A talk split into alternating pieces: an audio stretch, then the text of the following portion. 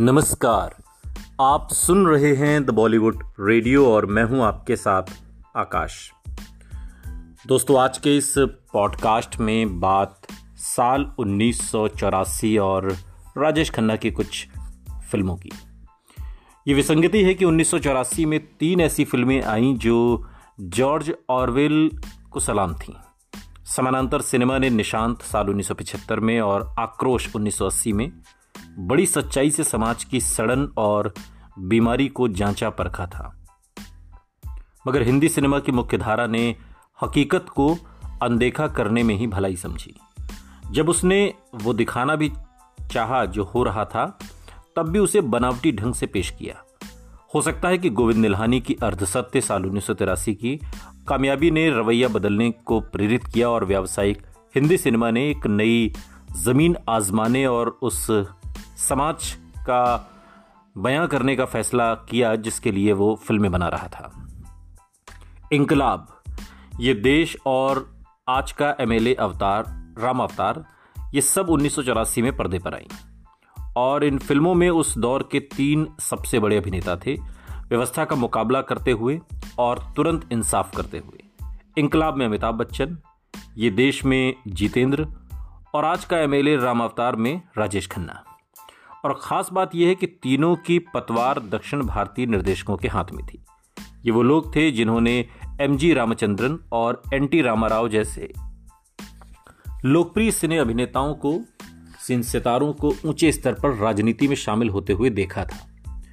इन फ़िल्मों के आने का समय भी दोनों निर्देशकों यानी कि टी रामाराव इंकलाब और यह देश और दसारी नारायण राव, यानी कि आज का एमएलए रामावतार के लिए दिलचस्प था। दोनों आंध्र प्रदेश से थे और जहाँ साल उन्नीस सौ तिरासी में एन टी रामाराव सीएम बने थे मुख्यमंत्री।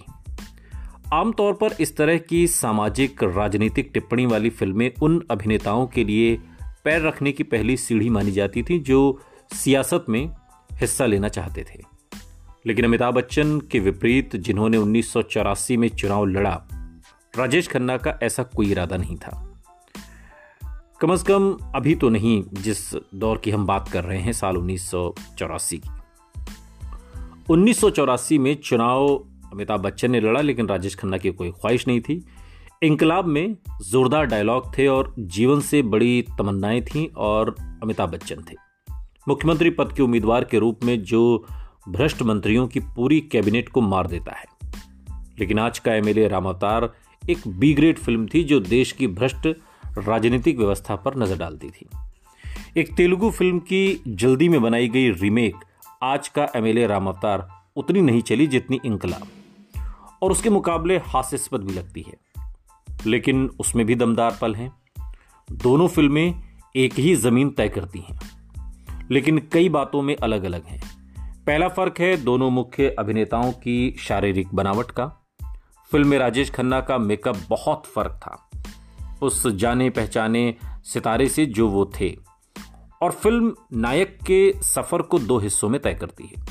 राम अवतार जैसे जैसे कामयाब होता जाता है, उसका व्यक्तित्व राजेश खन्ना के असली व्यक्तित्व जैसा लगने लगता है।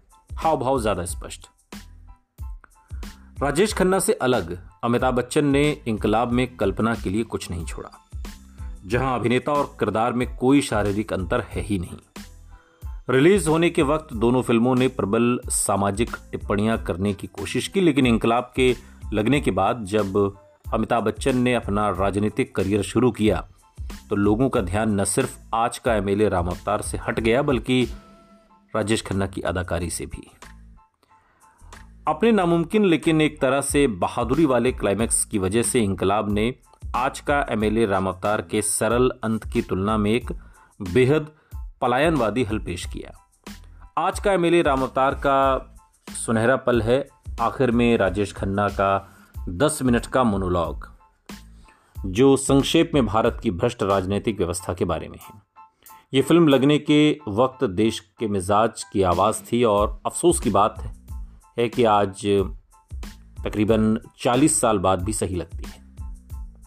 और ये कहना पूरी तरह गलत नहीं होगा कि व्यावसायिक और आलोचनात्मक असफलता के बावजूद भी आज का एमएलए राम अवतार ने ज़्यादातर हिंदी फ़िल्मों में राजनेताओं को प्रस्तुत करने के लिए सुर तय कर लिया।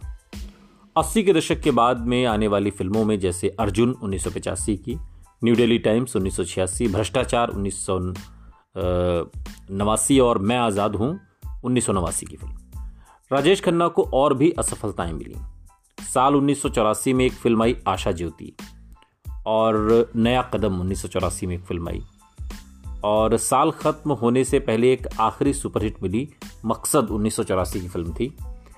अगर अदाकार राजेश खन्ना को वाजिब कामयाबी मिल रही थी तो स्टार राजेश खन्ना शहरत का मज़ा ले रहा था। जो एक बार फिर उसकी तरफ़ लौट आई थी। लेकिन ग्रस्त राजेश खन्ना के हालात अच्छे नहीं थे। दस साल तक उनके साथ रहने के बाद डिम्पल कपाड़िया बच्चों को लेकर चली गई।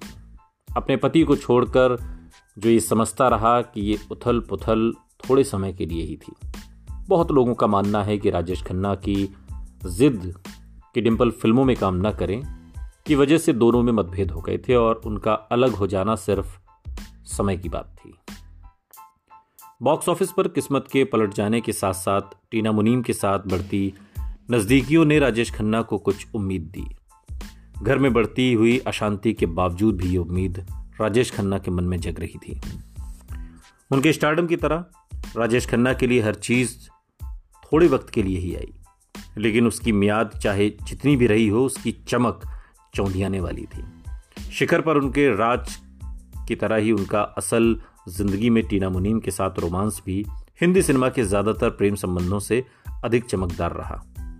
और चाहे उन्होंने वैसी कामयाबी फिर कभी ना देखी, लेकिन सत्तर के दशक में जो देखी थी, या अस्सी के दशक के पहले हिस्से में थोड़ी देर के लिए, दशक का दूसरा हिस्सा उनके जीवन का सबसे व्यस्त समय होने वाला था। अब ज़िंदगी एक नई करवट लेने को तैयार थी। लेकिन राजेश खन्ना ने अपनी ज़िंदगी में सब कुछ पाया। और थोड़े समय के लिए ही भले वो खुशियाँ आई, लेकिन इस तरह से आई कि देखने वाले की आँखों में चमक पैदा हो जाए और चौधियाँ उठें। चाहे वो फिल्मी करियर का ग्राफ हो, पंद्रह सुपरहिट फ़िल्में बैक टू बैक कोई रिकॉर्ड आज तक तोड़ नहीं पाया।